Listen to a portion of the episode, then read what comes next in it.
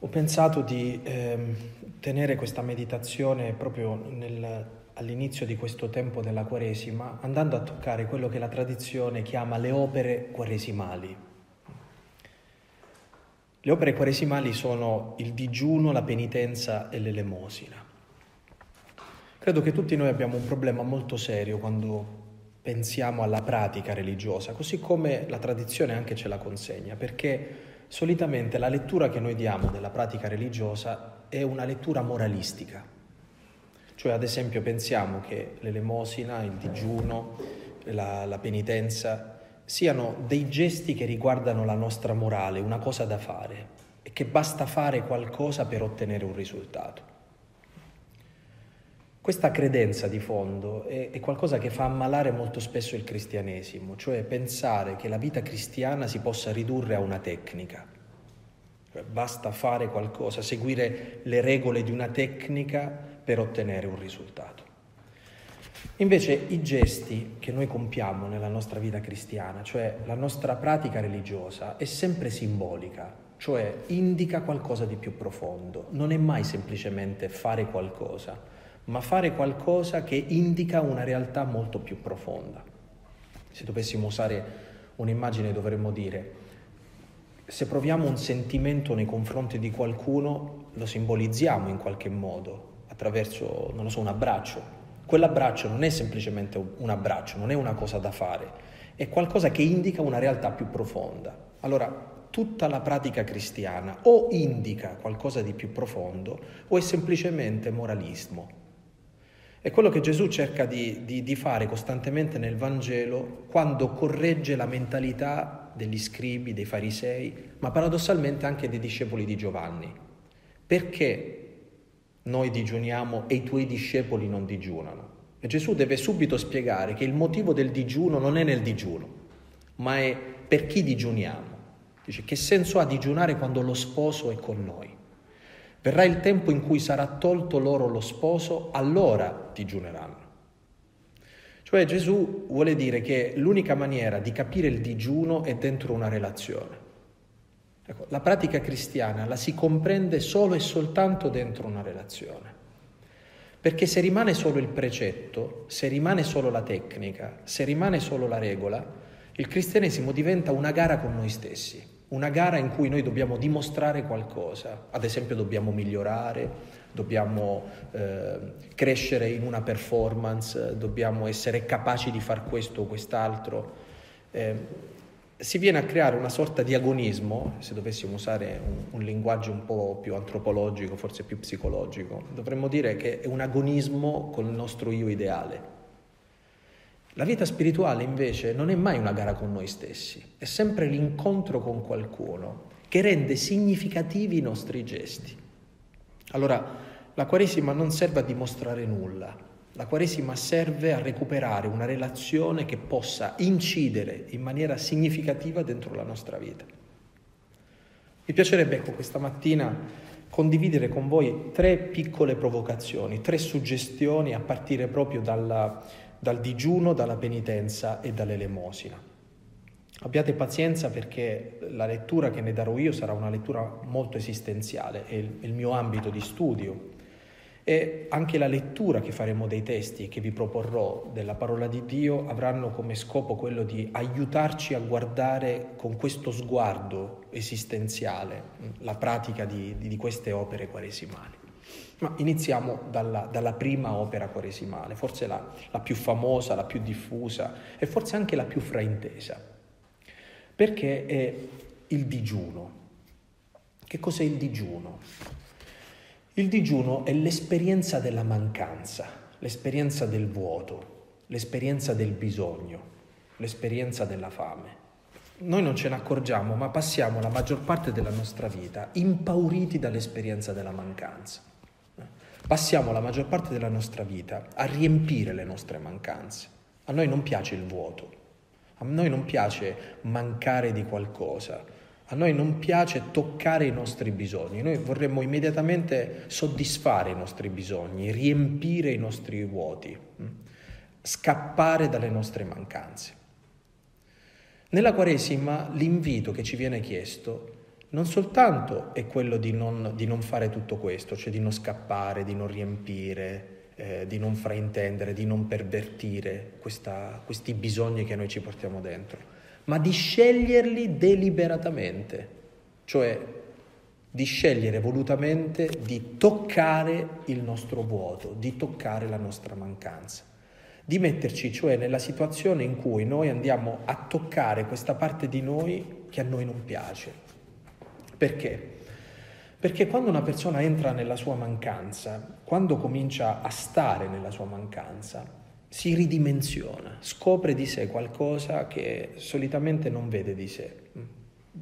È una grande opportunità di vedersi raccontato e di scoprire dentro di sé qualcosa che normalmente non vede. Perché molto spesso senza rendercene conto, e non lo facciamo perché siamo cattivi, passiamo la vita volendo dimostrare agli altri qualcosa forse vogliamo dimostrare anche qualcosa di noi stessi. E tutto questo però non ci permette di entrare invece fino alla radice più profonda della nostra umanità.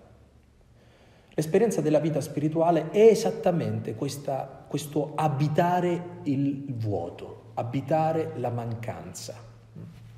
La parola di Dio usa dei vocaboli molto specifici per farci capire che cos'è il digiuno. Ad esempio usa la parola deserto.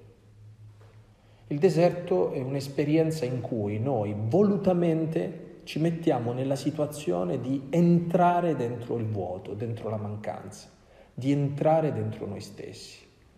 Perché soltanto quando una persona sperimenta il proprio vuoto, la propria mancanza, eh, fa emergere dentro di lui tutto quello che normalmente non affronta. È molto bello che nella tradizione spirituale, quando si pensa alla lotta dei padri nel deserto, no? alla lotta del monachesimo, la lotta spirituale ovviamente, eh, pensate ad Antonio il Grande, co- come viene simbolizzato, come viene raccontata la sua lotta spirituale, no? la lotta con le bestie selvatiche, con gli animali. Sono immagini che dicono un mondo interiore che ci abita e che molto spesso noi non vediamo un mondo interiore che ci abita, che molto spesso non vediamo perché noi non abitiamo questo mondo interiore. A noi piace vivere fuori di noi, non dentro di noi. La conversione è la scelta di entrare dentro noi stessi, di entrare in un deserto che non è geografico, non è un deserto intorno a noi, ma è un deserto dentro di noi. Entrare nel silenzio, entrare nel buio, entrare dentro di noi e accorgerci che dentro di noi c'è un mondo, un mondo che va guardato, che va affrontato, che va nominato. L'esperienza del digiuno è quell'esperienza che ci porta anche non soltanto a incontrare il vuoto, ma a incontrare anche la possibilità di un cambiamento, la possibilità di una conversione. Tant'è vero, e lo ascolteremo domani nella messa della prima domenica di Quaresima, Gesù stesso fa questo tipo di esperienza quando, prima di iniziare la vita pubblica, la preparazione alla vita pubblica è esattamente l'esperienza del deserto, l'esperienza delle tentazioni. E questo è interessante perché dietro di lui c'è il battesimo, cioè un'appartenenza forte. Questo è il figlio mio, l'amato, in cui ho posto tutta la mia fiducia. Davanti a lui c'è la vita pubblica, ma tra il battesimo e la vita pubblica c'è un tempo di prova. Gesù deve passare attraverso il deserto. Gesù entra dentro questa esperienza interiore. Gesù affronta questa mancanza e questo vuoto. E sapete, non basta semplicemente dire mi prendo un tempo o attraverso questo deserto, perché questo deserto e questo tempo hanno un senso, un significato solo e soltanto quando ci portano fino alla radice della nostra fame. Ecco perché il Vangelo ci dice che dopo 40 giorni Gesù ebbe fame. Ed è proprio lì, in quel momento, che si presenta il demonio. Il demonio non si presenta prima, non si presenta durante il digiuno dei 40 giorni, ma esattamente quando quel digiuno lo porta a sperimentare la sua fame, cioè qualcosa che manca. La nostra società, vedete, e noi viviamo nel mondo, eh, certo il Vangelo ci dice che noi non siamo del mondo, ma viviamo nel mondo. E quindi noi siamo molto influenzati anche da quella che è la narrazione del mondo.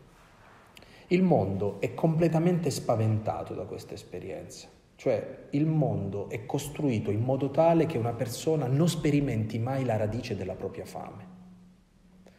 Il consumismo, eh, l'affettività, la sessualità, il possesso delle cose, una vita frenetica, il fare, fare, fare, fare, hanno come scopo quello di non farci mai rientrare dentro noi stessi, di non incontrare mai veramente la radice della nostra fame. Il mondo ci ha insegnato che avere bisogno è una cosa brutta, che la mancanza è una cosa brutta, che la fame, che la sete di senso che ci portiamo dentro è una cosa brutta. Il Vangelo invece ci consegna un'immagine completamente diversa. Ci dice che soltanto quando incontriamo la nostra mancanza, soltanto quando incontriamo la radice dei nostri bisogni, Soltanto quando sperimentiamo il motivo della nostra debolezza e della nostra fragilità, lì ci troviamo in un punto decisivo della nostra vita, in un punto decisivo della nostra vita spirituale. Ecco perché il demonio si presenta lì.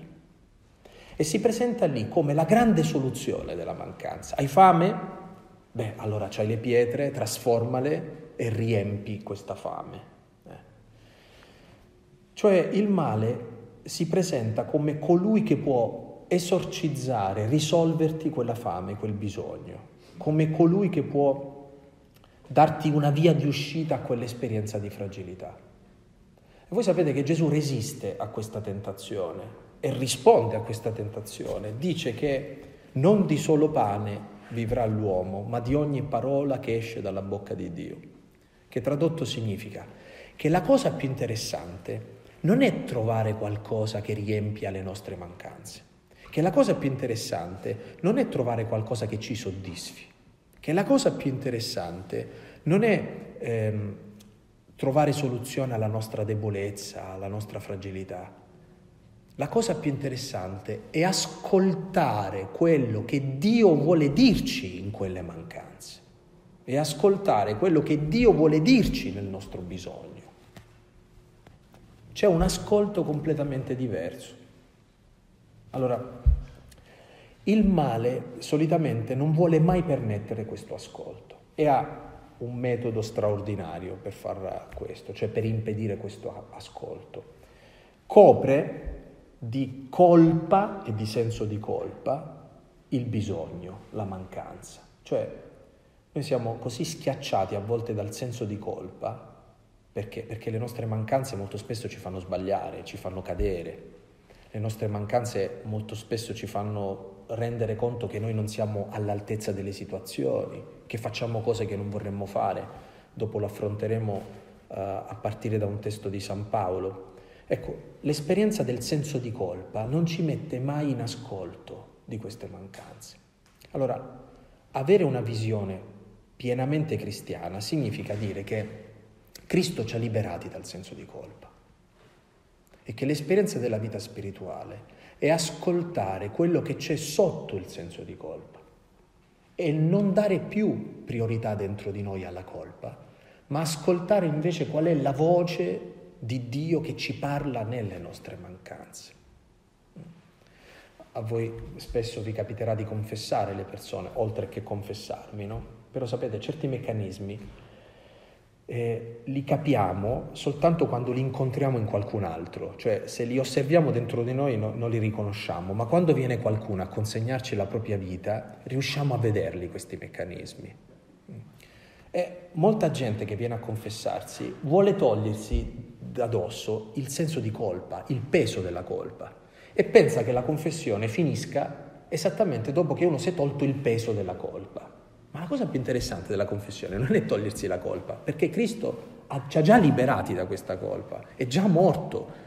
Eh, e, e tutti i nostri peccati, anche quelli che faremo domani mattina, sono già tutti crocifissi e vinti. La cosa più interessante è vivere, ad esempio, l'esperienza della confessione, l'esperienza di chiedere perdono, l'esperienza della misericordia, come un'esperienza in cui noi ascoltiamo la voce di Dio che ci parla al fondo dei nostri peccati. Che cosa mi sta dicendo il Signore in quell'esperienza di debolezza, di fragilità?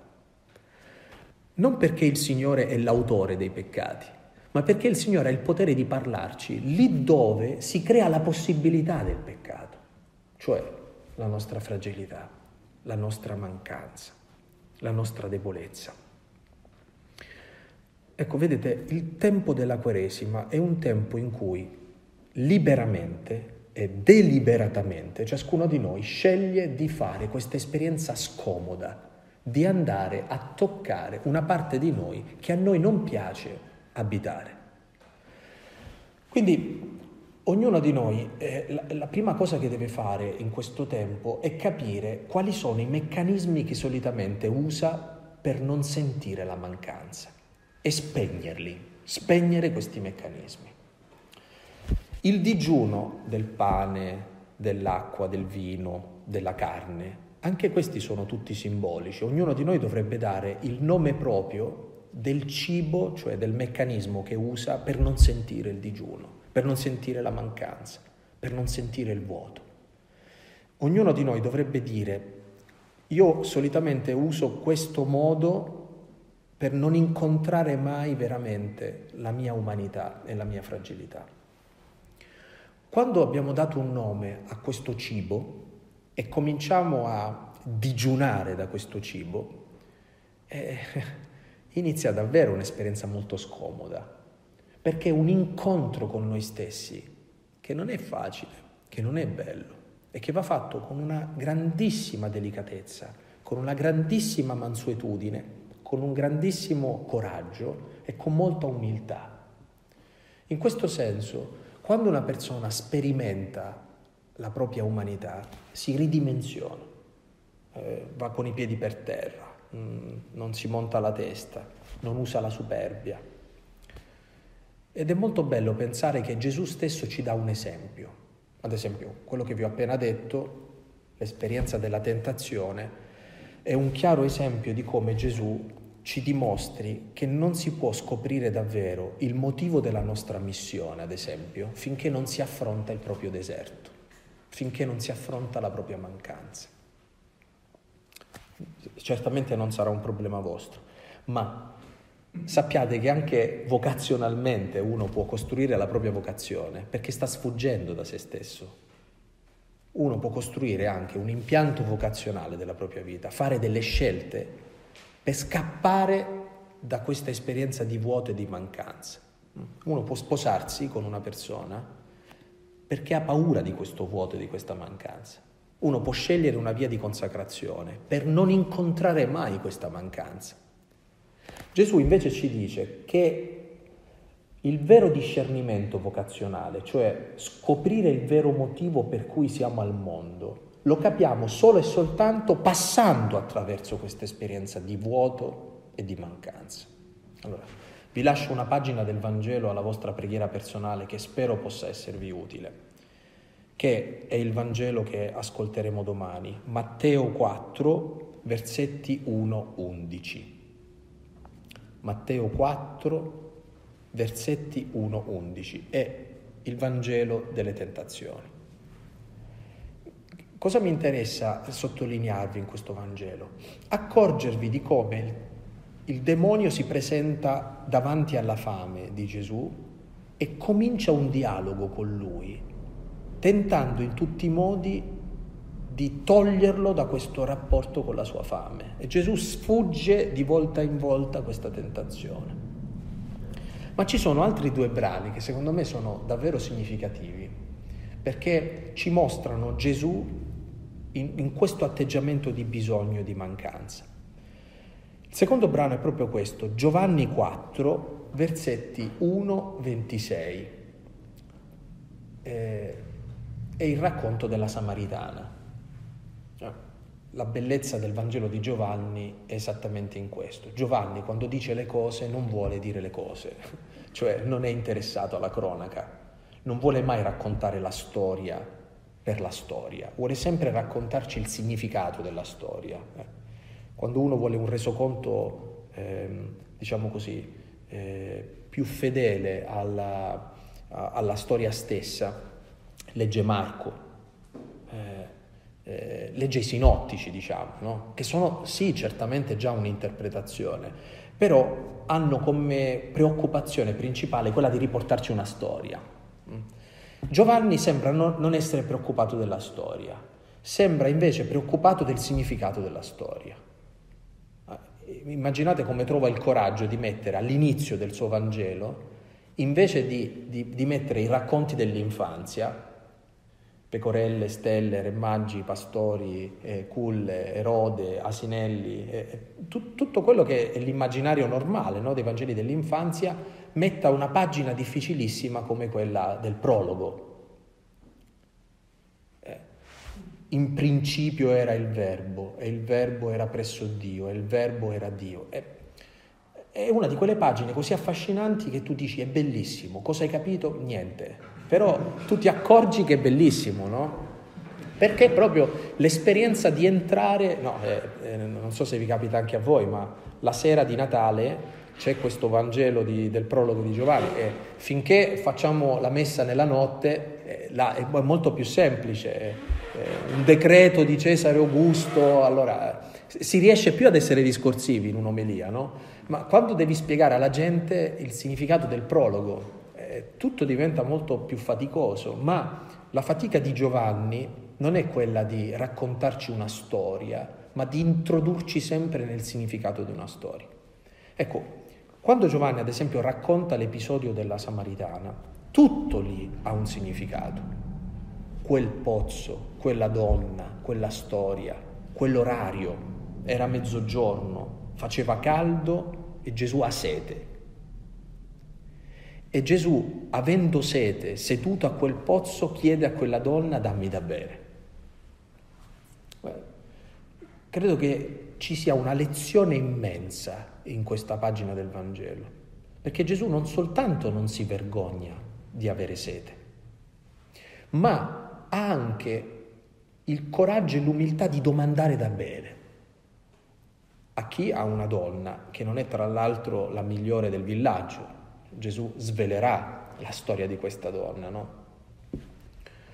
Perché Gesù non si vergogna della sua sete? Perché Gesù domanda che questa donna corrisponda alla sua sete? E qui pongo una grande domanda. Che rapporto viviamo noi con la nostra fragilità, con la nostra mancanza, con i nostri bisogni? Ci vergogniamo? Eh, abbiamo un rapporto conflittuale o siamo diventati come i bambini, dice Gesù che solo i bambini capiscono ed entrano nel regno. Perché un bambino è semplice nei suoi bisogni, è semplice nelle sue relazioni. Noi più diventiamo adulti, più complichiamo le relazioni, più facciamo filosofia invece di viverci le cose. Gesù sembra invece eh, portare un'esperienza basilare che è quello di un bisogno e di domandare qualcosa che corrisponda a questo bisogno. Terzo, terzo brano che può esserci d'aiuto, ed è sempre Giovanni, siamo al capitolo 19, dal versetto 28 al versetto 30. È sempre mezzogiorno, ma ci troviamo in un'ora difficile per Gesù, perché Gesù è sulla croce. E Giovanni ci dice che una delle ultime parole che Gesù pronuncia sulla croce è esattamente questa, ho sete. E i soldati che ascoltano questa richiesta corrispondono a questa richiesta con l'aceto. E tutto si conclude dicendo che dopo questo gesto tutto è compiuto, pronuncia Gesù. Anche alla fine della sua vita Gesù incontra una mancanza, incontra una sete. E non vi dimenticate che sulla croce Gesù non sente semplicemente il bisogno di bere, ad esempio sente l'assenza del Padre. Dio mio, Dio mio, perché mi hai abbandonato? E ricordate che quando Gesù sente questa mancanza, chi gli è intorno come se fosse il demonio. Nei racconti della tentazione c'è scritto esattamente questo, che il diavolo si allontanò da lui per tornare all'ora stabilita. Qual è l'ora stabilita? Quell'ora, l'ora della passione. della morte. Ecco, la gente che è intorno fa da cassa di risonanza al demonio. Scendi da quella croce. Se sei figlio di Dio, dimostra che sei figlio di Dio. Dov'è tuo padre? Perché non viene a salvarti? Cioè, vogliono farlo scendere da quel vuoto, vogliono privarlo di questa assenza. Gesù invece decide di abitare quell'assenza con fiducia, di fare una professione di fede al fondo di quell'assenza, al fondo di quel bisogno, di quella mancanza. Allora, che cos'è il digiuno? Il digiuno è l'esperienza di incontrare e di abitare le nostre mancanze e di sentire la voce di Dio che ci parla in queste mancanze. Ma questa voce di Dio non soltanto ci parla e ci rivela qualcosa di importante e di significativo per ciascuno di noi, ma chiede a ciascuno di noi anche di fare una professione di fede. È quando siamo deboli che dobbiamo fare la professione di fede. È proprio quando non ci sentiamo figli che dobbiamo dire io credo che tu sei mio padre. È proprio quando pensiamo di aver perso tutto che dobbiamo dire tu hai vinto. Eh, la fede serve esattamente quando ci sembra che non serva a nulla. Perché quando la fede eh, noi la professiamo con la luce accesa e col sole che splende, non c'è bisogno di fede lì basta tenere gli occhi aperti. Ognuno di noi invece ha bisogno di capire che la fede ha senso proprio nel buio. Nell'arte cristiana, questo è significativo, voi sapete che i, le virtù teologali, fede, speranza e carità, sono simboleggiate da qualcosa. E la fede è simboleggiata da una fiaccola, dal fuoco. Perché? Perché questa vita è vista proprio come un viaggio al buio, in cui la fede serve a camminare dentro questo buio. Ma Paolo non ha paura a dire che quando arriveremo alla fine di questo viaggio, deporremo la fede, cioè non ci sarà più bisogno della fede, non avremo più bisogno della speranza e che l'unica cosa che rimarrà di tutta questa storia sarà la carità. Eh, noi sappiamo perché Dio è carità, Dio è questo amore allora arriverà un tempo in cui noi non avremo più bisogno della fede. Perché? Perché la luce sarà accesa. Se serve la fede è perché è buio, è perché non capiamo, è perché viviamo immersi nell'ambiguità degli eventi e delle cose. Allora, è bello pensare che il digiuno ci introduca in una parte della nostra vita scomoda, in una parte della nostra vita fragile e che lì Dio ci parli e che lì Dio domandi la nostra professione di fede. C'è un salmo che ci aiuta moltissimo in questo, dice, ho creduto anche quando dicevo sono troppo infelice. Eh, solitamente quando noi siamo troppo infelici non crediamo. Dice il salmista, ho creduto anche quando dicevo sono troppo felice ho detto con sgomento ogni uomo è inganno. Non mi posso fidare di nessuno. In quel momento è l'ora della fede. Ecco, questa è la prima provocazione, la prima suggestione che vorrei lasciare a ciascuno di voi.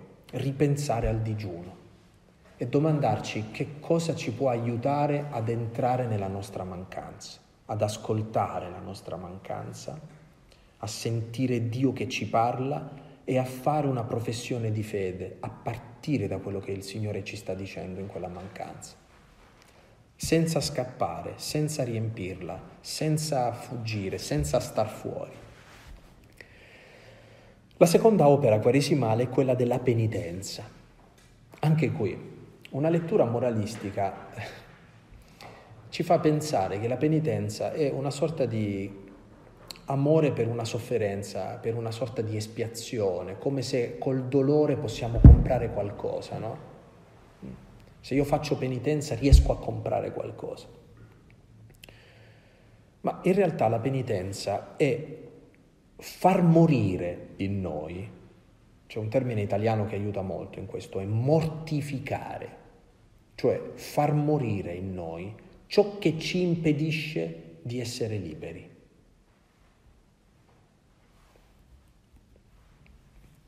Quindi non è una fatica o una penitenza o un dolore fine a se stesso, non è essere innamorati de- del farci male, ma di dire che c'è dentro di noi sempre qualcosa che ci impedisce di essere pienamente liberi e che noi dobbiamo imparare a mortificare quella parte di noi. Se dovessimo usare un termine molto laico, dovremmo dire, e non teologico, dovremmo dire che ci sono cose nella vita che ci imprigionano, che suscitano in noi dipendenza. Allora la penitenza è muovere battaglia a tutto ciò che ci imprigiona, a tutto ciò che crea in noi dipendenza. Paolo lo spiega in questo modo nella lettera ai Romani, capitolo 7, versetti 18-25. Dice Paolo, io so infatti che in me, cioè nella mia carne, non abita il bene. In me c'è il desiderio del bene, ma non la capacità di attuarlo. Infatti io non compio il bene che voglio, ma il male che non voglio. Ora, se faccio quello che non voglio, non sono più io a farlo, ma il peccato che abita in me. Dunque, io trovo in me questa legge quando voglio fare il bene, il male è accanto a me. Infatti nel mio intimo acconsento alla legge di Dio, ma nelle mie membra vedo un'altra legge che combatte contro la legge della mia ragione e mi rende schiavo della legge del peccato che è nelle mie membra. Me infelice, chi mi libererà da questo corpo di morte? Siano rese grazie a Dio per mezzo di Gesù Cristo nostro Signore. Io dunque con la mia ragione servo la legge di Dio, con la mia carne invece la legge del peccato. Cosa dice Paolo? Paolo svela questa lotta che tutti ci portiamo dentro, cioè fino alla fine della nostra vita noi ci accorgiamo di avere un desiderio di bene e una fatica pazzesca nel riuscire ad attuare questo bene.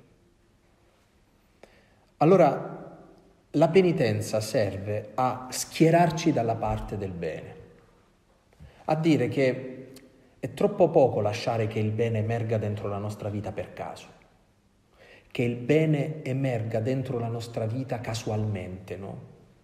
Noi dobbiamo fare qualcosa per aiutare questo bene a emergere. Ad esempio, togliere tutto ciò che è di impedimento. Ci sono pagine molto belle nel Vangelo che ci fanno capire questo, no? Eh, quando Gesù parla a, a, alla gente che è abituata a coltivare la terra, gli dice che il seme che cade in un terreno con i sassi è destinato a germogliare e a morire subito, perché non ha radici. Se cade nelle spine è destinato a essere soffocato. Se cade nel terreno buono porta frutto. Qual è il nostro scopo? Togliere i sassi, togliere le spine, rendere possibile quanto è nelle nostre capacità che dentro di noi ci sia un terreno buono. Ora, nessuno di noi può avere la pretesa di dire io ci riesco, io, io sono capace, io ce la faccio. Paolo serve a, a toglierci questo delirio, eh? ma ognuno di noi deve fare la propria parte. Ognuno di noi, cioè, deve sapere che è in lotta con una parte della propria vita che impedisce l'esperienza della libertà che impedisce l'esperienza della gioia, che, in, che impedisce l'esperienza di sentirci figli di Dio. L'edonismo di cui siamo circondati non è semplicemente l'amore per il piacere, ma è anche il rigetto costante di tutto quello che fa fatica. In Quaresima dobbiamo imparare a fare fatica e a renderci conto che quando una persona vuole essere libera fa fatica ad essere libera e deve compiere delle opere di penitenza che mortifichino ciò che impedisce questa libertà. Ancora Paolo, nella lettera ai Colossesi, Colossesi 3, 1, 15. Se dunque siete risorti con Cristo, cercate le cose di lassù, dove è Cristo seduto alla destra di Dio. Rivolgete il pensiero alle cose di lassù, non a quelle della terra. Voi infatti siete morti e la vostra vita è nascosta con Cristo in Dio. Quando Cristo, vostra vita, sarà manifestato, allora anche voi apparirete con Lui nella gloria. Fate morire dunque ciò che appartiene alla terra. Ecco, ecco che cos'è la mortificazione. Far morire ciò che ci tira in basso, ciò che non ci permette di essere in piedi, ciò che non ci permette di essere figli. Eh, voi sapete che liturgicamente la posizione del risorto e dei risorti è essere in piedi. Ci sono delle cose che ci costringono a non essere in piedi, ad avere l'atteggiamento del risorto, l'atteggiamento della libertà. Dice Paolo, fate morire dunque ciò che appartiene alla terra. Eh, in un tempo come il nostro, in cui se tu non ti assecondi, pensi che ti stai facendo male, è fuori moda parlare di penitenza, capite? È fuori moda parlare di mortificazione. Eh, perché il mondo invece ci dice che dobbiamo assecondarci nelle nostre, che volerci bene significa assecondarci nelle nostre cose. No, volerci bene significa capire ciò che è bene e ciò che è male e far morire in noi ciò che impedisce l'esperienza del bene.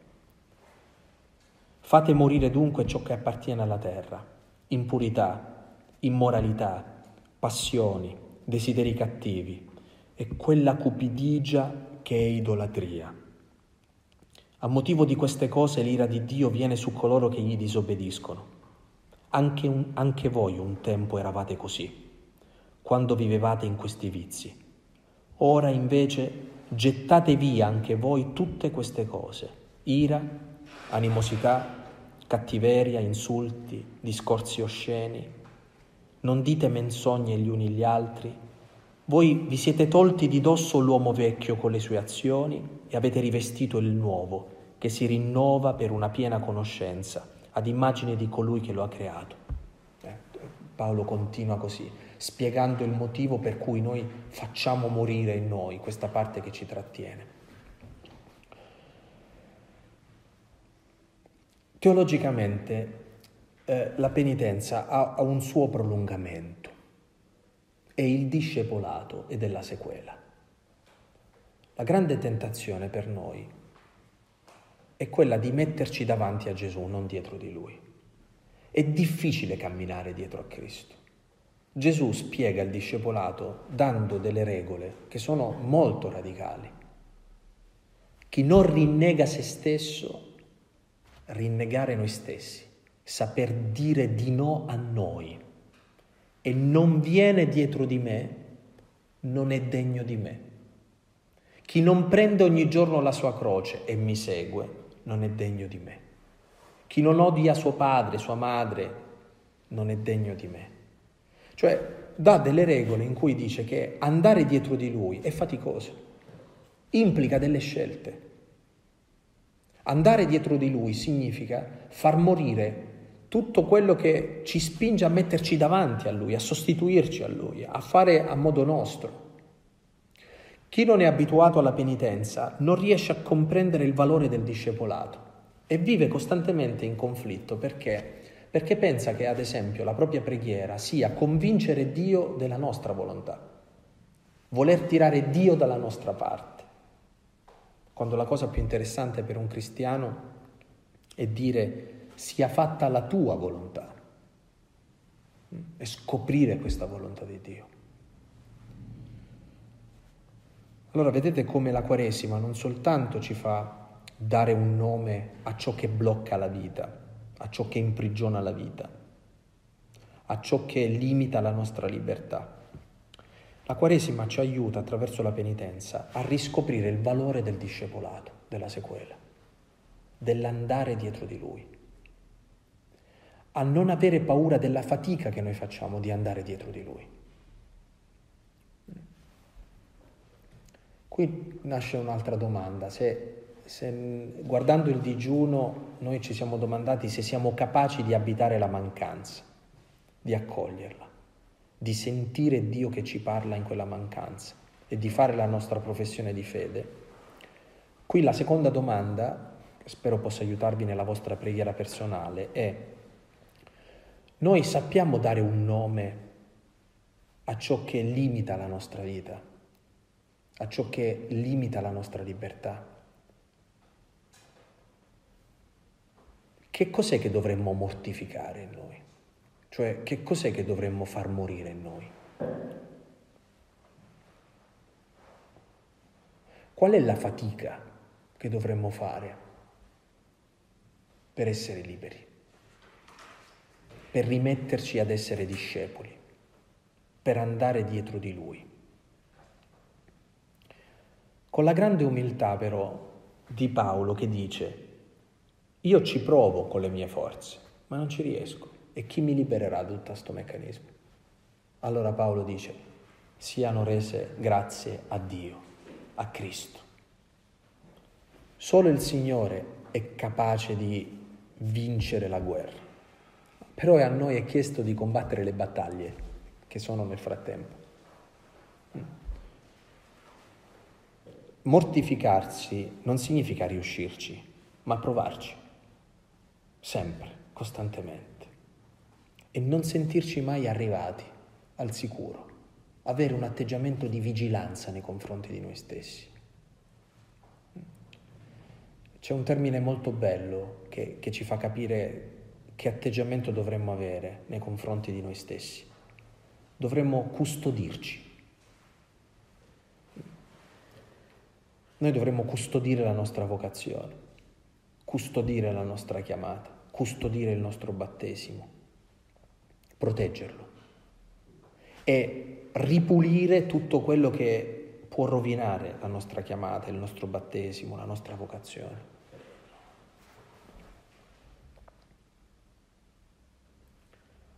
Ora capite che se la penitenza si riduce a mi chiudo in camera, prendo una frusta e mi do dieci colpi, va bene, dici ho fatto la mia penitenza. È facilissimo fare quella penitenza.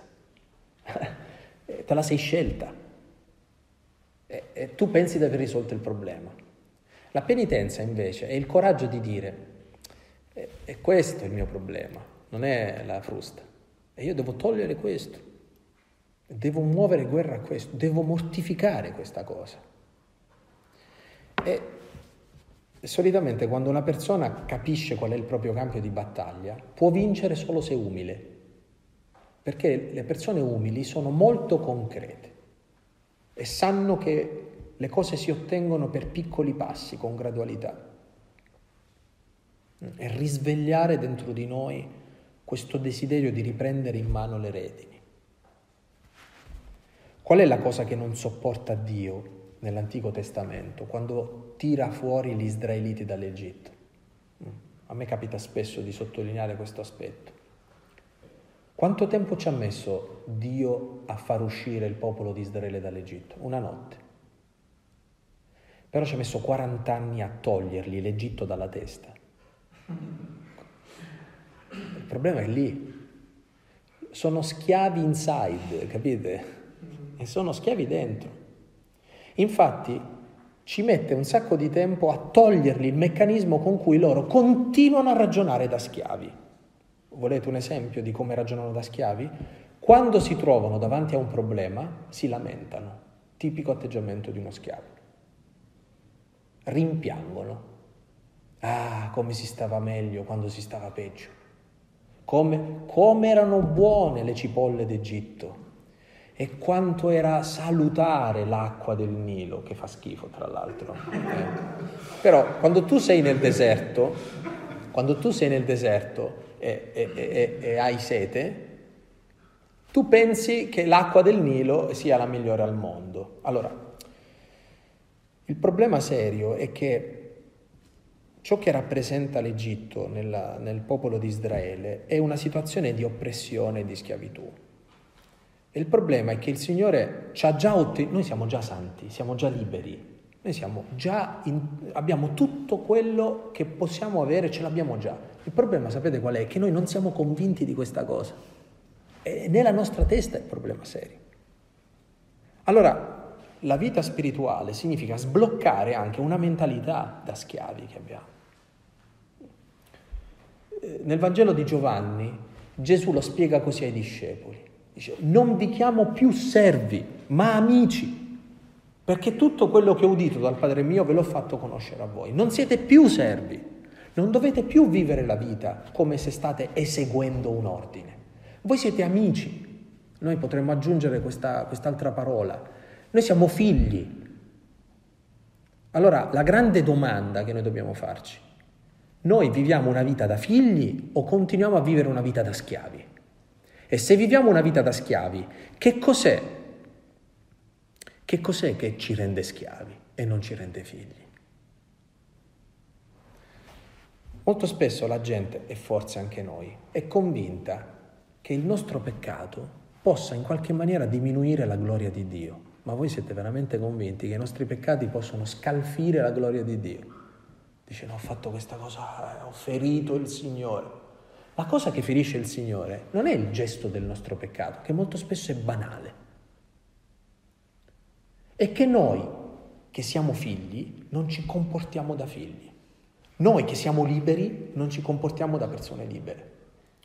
Lui che è morto affinché noi potessimo essere figli si ritrova con noi che continuiamo a vivere da schiavi. Dice, ma che male faccio nel far questo? Tu vivi da schiavo e Cristo è morto perché tu non viva più da schiavo. Tu, tu sei il figlio del re. Perché vivi come l'ultimo dei servi? Allora, ciò che ferisce Dio nel peccato non è l'azione del peccato, ma è rinunciare alla libertà. Questo ferisce il Signore, lo ferisce nell'amore.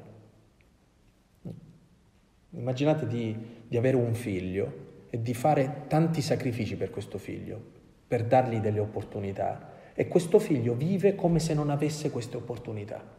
Cioè, tu soffri tantissimo perché dici ho fatto di tutto perché tu possa avere queste opportunità. Perché vivi come se non avessi queste opportunità? Eh, è soltanto per darvi una motivazione non agonistica per vivere eh, la mortificazione, no? perché sapete c'è un'intima soddisfazione, anche a me capita, arrivo la sera, dico vai, oggi ho detto tutto il breviario nelle ore giuste, perché certe volte lo dico, ma compattato... Eh e oggi è andata la grande, come se fossi in gara, no? Con chi? Eh, cioè, il Signore che se ne fa, che ho dimostrato che ho, portato, ho fatto bene il compito. La sindrome dei primi della classe nella vita spirituale non, non serve, perché l'unica cosa che conta è che la vita spirituale la capisci solo dentro una relazione. Se tu hai una relazione con Cristo, non è più un rapporto con te, ma un rapporto con Lui. E se c'è qualcosa che ti motiva è l'amore, l'amore, fare le cose per amore, far morire in noi ciò che impedisce questo amore. È facile? No. È possibile? Sì. Ne siamo capaci da soli? No. Ma Cristo ci ha resi capaci. Perché? È Lui che combatte le nostre battaglie. Lo abbiamo pregato anche nell'orazione della liturgia delle ore, no? il tuo braccio invincibile si è schierato dalla nostra parte. Allora, sentirci forti di questa presenza. Un'altra cosa che potrebbe esservi molto utile, ma ovviamente io sto ripetendo cose che sapete già, eh? il buon umore nella mortificazione perché quando una persona vive la penitenza tende al muso lungo, alla depressione, no? a dire eh, adesso eh. Non fate, dice Gesù, come gli ipocriti, che quando digiunano assumono un'aria malinconica. Voi profumatevi il capo, mm, lavatevi la faccia, no? Cioè, dobbiamo stare attenti a non entrare noi stessi in una sorta di... a prenderci eccessivamente sul serio. La vita spirituale è smettere di prenderci sul serio. Il demonio invece vuole questo, che tu ti prenda molto sul serio. Dice, eh, ti devi prendere molto sul serio, molto, fino al punto in cui ti blocca, perché ti sei talmente tanto preso sul serio che ti blocchi. E invece quanto è bello quella, quella letizia Quell'allegria, eh, in spagnolo suona meglio, eh, con cui una persona deve affrontare la vita spirituale. E quella leggerezza di sapere di non essere soli. E quando tu sai che non sei solo nel tuo combattimento interiore, sto per dire una cosa che sono certo che non prenderete come un'eresia, puoi anche perdere, non importa, perché sai che non sei solo. Non è più importante il risultato, è importante il frutto e il frutto è più grande del risultato. Questa è una um, libertà interiore immensa. Vedete quanto, quanto è più grande l'opera quaresimale della penitenza rispetto a una semplice mortificazione, no? Io da sempre ho a che fare con universitari, fin da quando sono diventato prete mi è stata affidata una parrocchia che si occupa solo di universitari. Eh. E, e, quando inizia il tempo della Quaresima tormento un po' i ragazzi. Beh, allora dico qual è il fioretto di questa Quaresima, no? I fioretti sono sempre molto particolari perché uno dice non mangio i dolci, non faccio questo, fumo di meno, eh, eh, uso il cellulare di meno, no?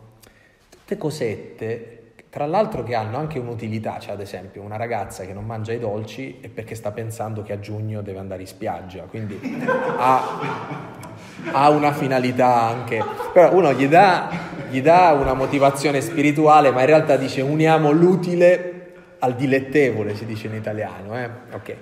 Il problema serio è dire sì, sì, d'accordo, dice questi sono proprio fioretti, ma questi lasciamoli ai bambini, questi fioretti. Ora, ora tu sei una persona adulta, dimmi un po' che cosa che veramente imprigiona la tua vita. Ad esempio una persona può dire, io ho una dipendenza affettiva. Eh, mortifichiamo questa roba qui. Mortifichiamo questo. Oppure io ho, dipendo molto dal giudizio degli altri. Mortifichiamo questa roba qui. Oppure io ho bisogno a tutti i costi di affermarmi su, su, sui fratelli. Mortifichiamo questo. Insomma, prendiamo cose serie. Cose serie perché diversamente stiamo facendo un lavoro molto superficiale e la Quaresima diventa una sorta di eh, teatro, di sceneggiata, ma non è un tempo di conversione. È tempo di conversione quando tu ti trovi davanti a un malato di cancro e una persona che è malata di cancro non ha bisogno di, di trovare qualcosa che gli, faccia la pelle meno screpolata, ha bisogno di qualcosa che lo salvi dal cancro. Certe volte noi ci perdiamo nel dettaglio non, non accorgendoci che un, ci sono questioni serie che noi non affrontiamo e che invece dovremmo cominciare ad affrontare. Terza e ultima opera quaresimale, l'elemosina. Allora, anche qui, l'elemosina, quando la leggiamo in maniera moralistica, la pensiamo o come una, una sorta di, eh, eh, di, riciclo equo solidale, eh, ve, lo dico, ve, lo dico, pensando ai miei parrocchiani, no? quando dico cioè, abbiamo bisogno di vestiario, allora una persona invece di buttare il vestito te lo dà a te, quindi tu gli stai risolvendo un problema perché invece di andarla a buttare lo prendi tu eh, ok. Oppure se tu hai da mangiare, dice allora tu hai la pasta, allora do un piatto di pasta anche a te. Noi pensiamo che l'elemosina sia questo, no? L'elemosina non è dare via il superfluo, è condividere l'essenziale, il che è diverso. Finché l'elemosina è dare via il superfluo, non, non ci cambia questa esperienza. Perché l'esperienza che ci cambia invece è la condivisione del nostro essenziale non di quello che di più o che non ci serve c'è dentro la nostra vita. Sapete perché? Perché una persona che dà via il di più non sta facendo elemosina, sta facendo un'opera di giustizia. Quindi quando tu non condividi il tuo di più, manchi di giustizia, non di carità. Noi abbiamo l'obbligo di giustizia, di dare il di più. Il problema serio è condividere l'essenziale. voi sapete che nella tradizione cristiana c'è la storia de, de, del vescovo Martino, no? Si converte da soldato perché incontra un povero che ha freddo e gli dà metà del suo mantello. Ci avete mai pensato che è una scelta molto stupida quella che fa Martino? Semplicemente perché con metà mantello non ti, non ti riscaldi del tutto.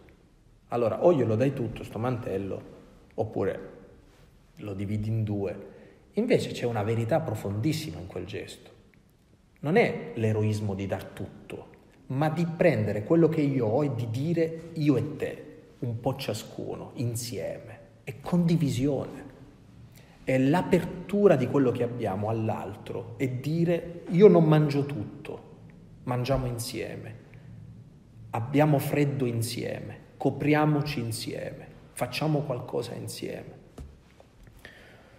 Qual è il valore educativo, teologico, spirituale dell'elemosina? È quella di farci scoprire che l'unica maniera che noi abbiamo di guarire noi stessi è smettere di essere concentrati su noi stessi. Vi siete accorti che la malattia più diffusa a livello interiore, a me piace chiamarla in questo modo, è la paranoia dell'io.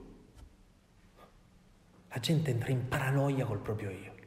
Ad esempio passa anni della propria vita a voler capire il suo passato, le sue ferite, e questo, quest'altro, e parla, dice, parla sempre di sé poi alla fine, eh? E, e, sente questo e quest'altro, quest'altro ancora, e, e, è tutto finalizzato però a se stesso. Allora c'è una cosa che può tirarti fuori dal tuo passato, dalle tue ferite, dalle tue cose, e che smetti di parlare sempre di te ti accorgi ad esempio dell'altro.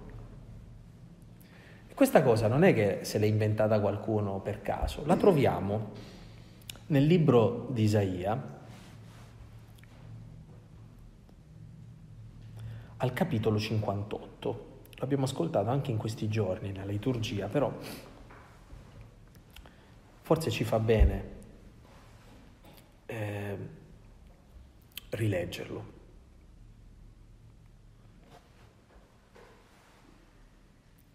Non è piuttosto questo il digiuno che voglio? Sciogliere le catene inique, togliere i legami del gioco, rimandare liberi gli oppressi e spezzare ogni gioco?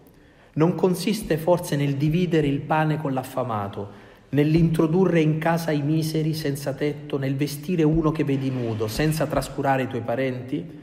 Allora la tua luce sorgerà come l'aurora, la tua ferita si rimarginerà presto. Allora, che cos'è la paranoia dell'io? Io ho una ferita, parliamo della mia ferita, guardiamo la mia ferita, curiamo la mia ferita. Io guardo la mia ferita. Chi mi accompagna guarda la mia ferita, Dio guarda la mia ferita, tutti guardiamo la tua ferita. Ok, dopo che l'abbiamo guardata questa ferita, che cosa vogliamo fare? Che cosa aiuterà a rimarginare la tua ferita? Smettere di essere concentrati su quella ferita. Soccorri tu gli altri, accorgiti tu degli altri. Quando tu smetti di essere concentrato su di te e fai qualcosa per gli altri, guarisci tu.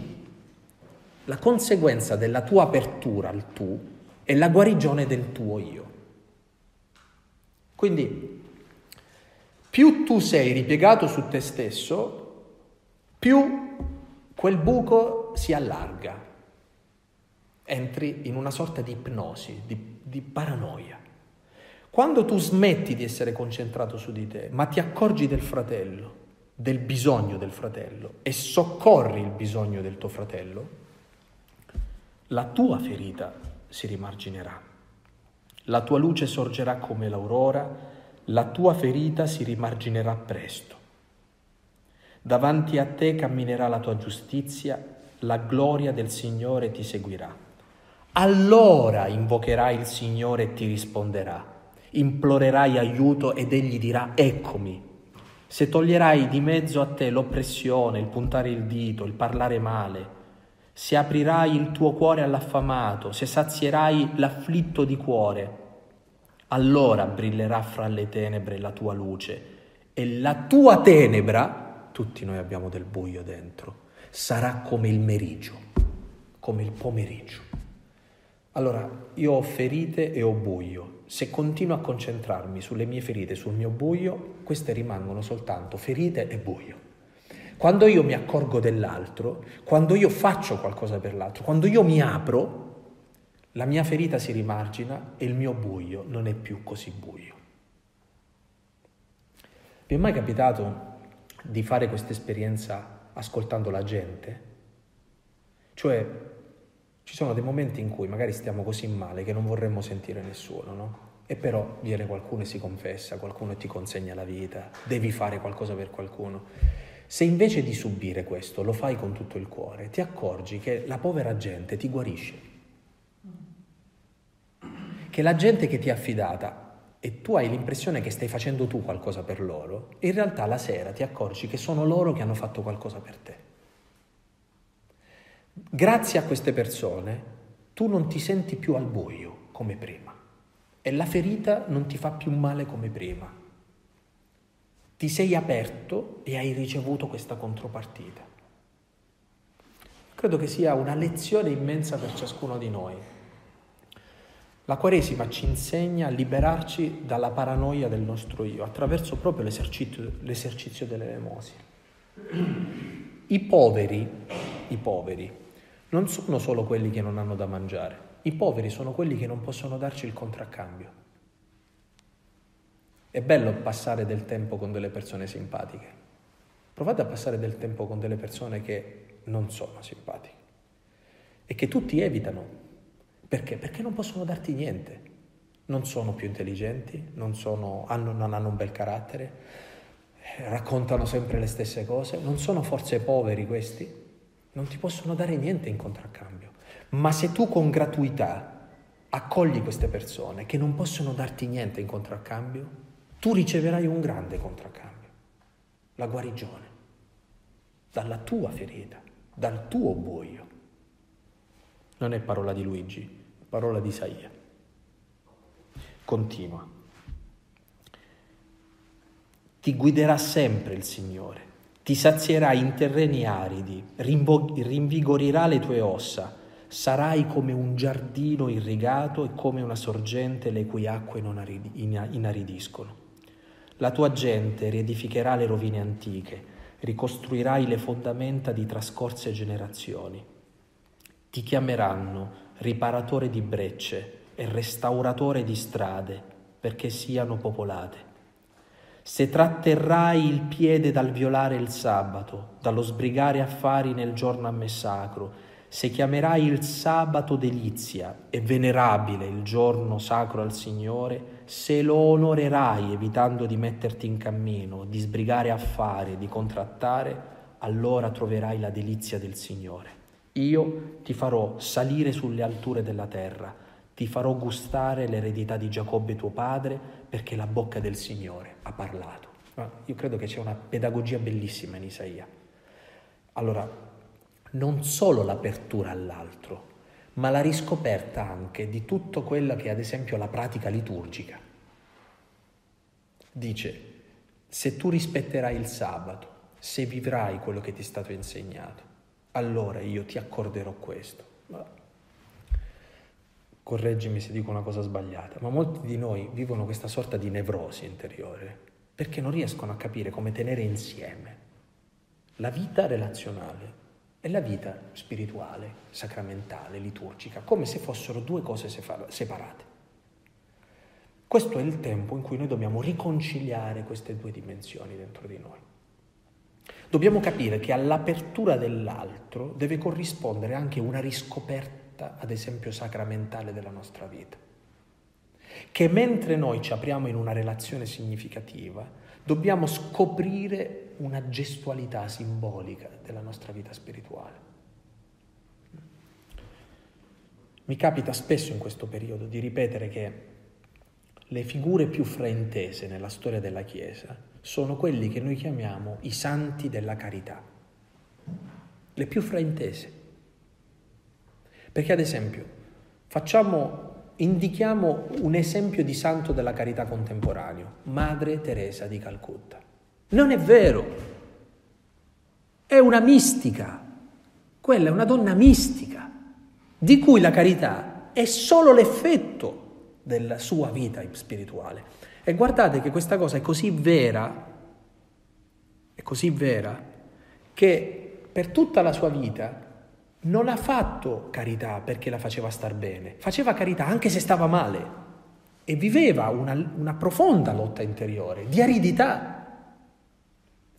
La carità era il frutto più prezioso di un lavoro interiore.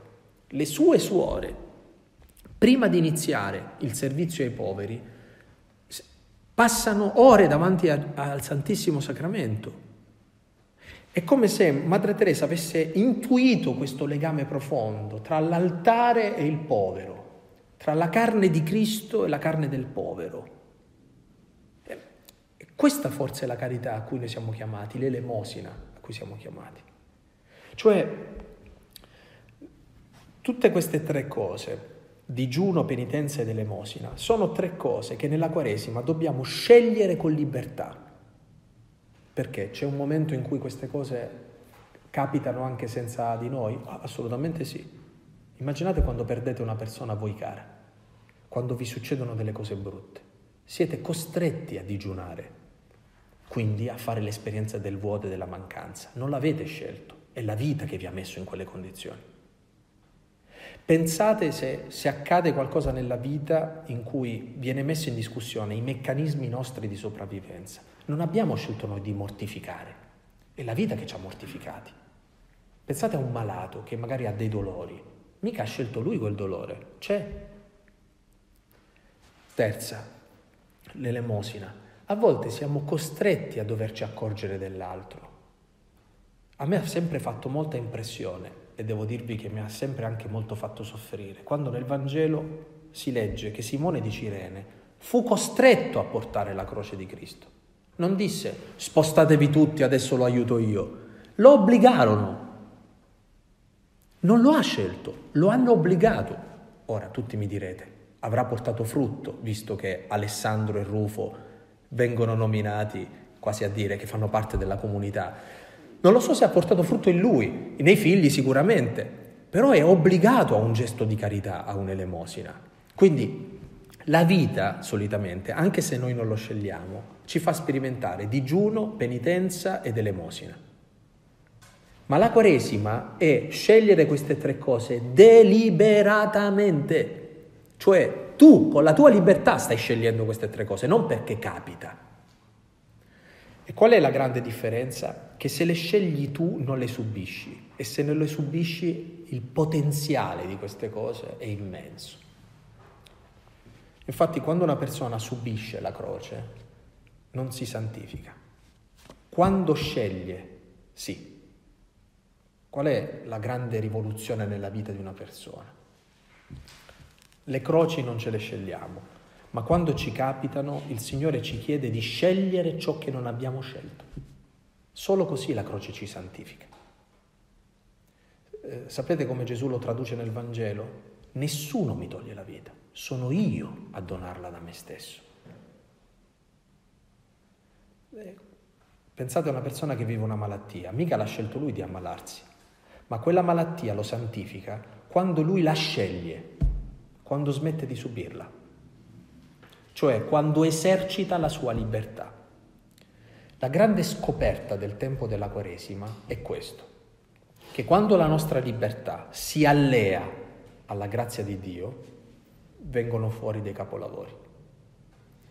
E capire che la nostra libertà può fare la differenza. Allora, abitare la mancanza, far morire ciò che limita la nostra libertà, guarire dalla paranoia dell'io. Non sono forse questo digiuno, penitenza ed elemosina?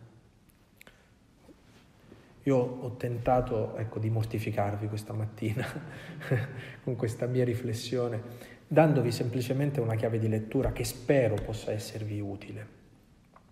E mi piacerebbe se ciascuno di noi in queste ore di ritiro possa verificarsi rispetto a questo e domandarsi soprattutto se ha voglia di mettersi in gioco con la propria libertà davanti a queste esperienze. Non che se ne torni a casa con più competenza. Voi avete molta più competenza di me in questi ambiti, ma che possiamo tornare a casa con una decisione. Cioè con la decisione di voler vivere queste opere quaresimali come un grande strumento che ci preparano alla Pasqua. Se vi leggete il Vangelo di Giovanni dal capitolo 13 in poi, gli esegeti chiamano questo gruppo di capitoli che, che parte dal, dal, dal 13 in poi i discorsi di addio. Cominciano i discorsi di addio proprio dal capitolo 13, che è la lavanda dei piedi accorgerete che Gesù prepara i suoi discepoli, li prepara all'inevitabile, lo scandalo della croce. Allora, eh, la nostra libertà serve a, ad allenarci a vivere cose che quando capiteranno dentro la nostra vita ci troveranno preparati, perlomeno perché sappiamo davanti a che cosa ci troviamo. In fondo però la Pasqua è l'esperienza di vivere che tutto quello che stiamo cercando ha una meta, ha una soluzione, che la nostra mancanza non è destinata a rimanere mancanza, è destinata a diventare sazietà, ma non secondo la logica del demonio, la logica del mondo, ma secondo la logica di Dio.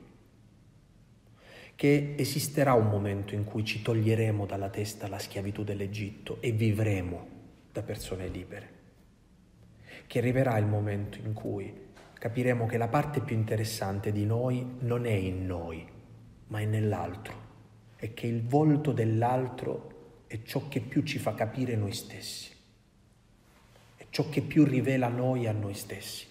Scopriremo la relazione come il luogo teologico più interessante della nostra vita. L'esperienza della Pasqua è l'esperienza di questa conversione, di questa liberazione, di questo passaggio, eh, di questo cambiamento che segna in maniera indelebile la nostra esistenza. Buona preghiera.